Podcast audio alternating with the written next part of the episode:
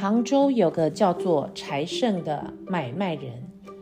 有一次，柴胜运了一车上等的杭州锦缎布匹到东京汴梁去卖。可是不知道是怎么回事，他忙了好几天，竟然连一批锦缎也没有卖出去。他因为生意不好，觉得很伤心，就一个人留在房间里喝闷酒。谁知道这一切的作息行动都被住在隔壁的夏日库看在眼里。他趁着柴胜酒醉熟睡的时候，就把柴胜的一车锦缎全部偷走了。第二天早上，柴胜醒来，准备再出去做生意的时候，发现锦缎全部不见了。他就跑到开封府来找包大人报案。包公收下了柴胜告状的状子，可是这个案子毫无线索，到底该从哪里开始查呢？后来他想了一想，吩咐衙役把开封府门前的那块大石碑推倒，抬进大堂审问。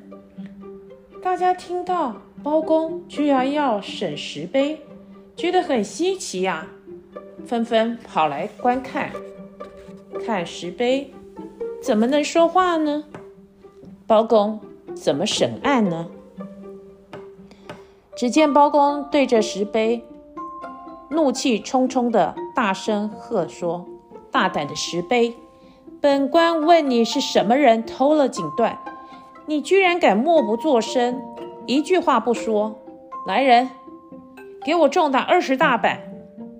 旁边的衙役拿起棍子。噼里啪啦的就往石碑上打了一阵，接着包公再次审问石碑，但是石碑还是不回答。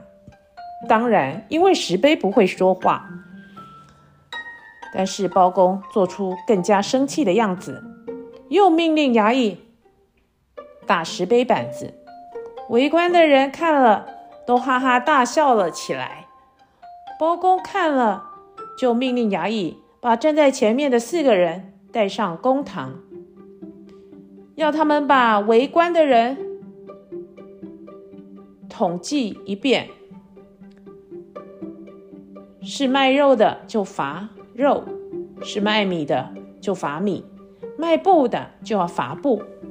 那四个人不敢违抗包公的命令，只好一一照做了。包公看到围观的观众交上来的东西里有一批锦缎，很高兴，于是吩咐手下把其他的东西都还回去，只留下那匹锦缎。包公把这匹锦缎和其他的锦缎放在一起，叫柴胜前来辨认。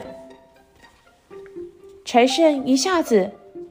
就把自己的锦缎，也就是围观的观众里罚交的锦缎指出来了。包公就问说：“天下的锦缎这么多，你是怎么认出来的呢？”柴胜回答说：“这锦缎是我邻居家的店铺里织的，锦缎的尺寸和针脚都有记号，我出门前有仔细的量过。”大人，如果您不信，可以拿尺来量一下，就知道我说的是真的了。包公就让手下照着柴胜说的话，把锦缎量了一下，果然和柴胜说的一样。包公就把刚才那四个人找来问说：“这匹锦缎是谁交上来的？”四个人拿出名单，说是一个安徽的布商交上来的。包公就命令手下把那个布商给捉来，布商却说：“锦缎不是我的呀，是一个叫夏日库的人卖给我的。”于是包公又叫人去把夏日库捉来。夏日库被捉来的时候，刚开始他不肯承认。包公呢，就命令衙役用刑。后来夏日库受不了了，只好说出实情。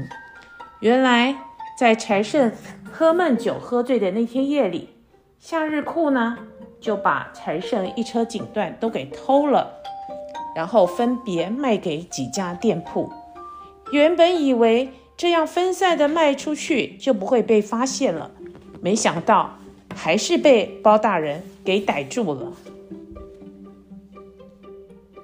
包大人就用他的机智审问石碑来找出线索，破了这个偷锦缎的案子。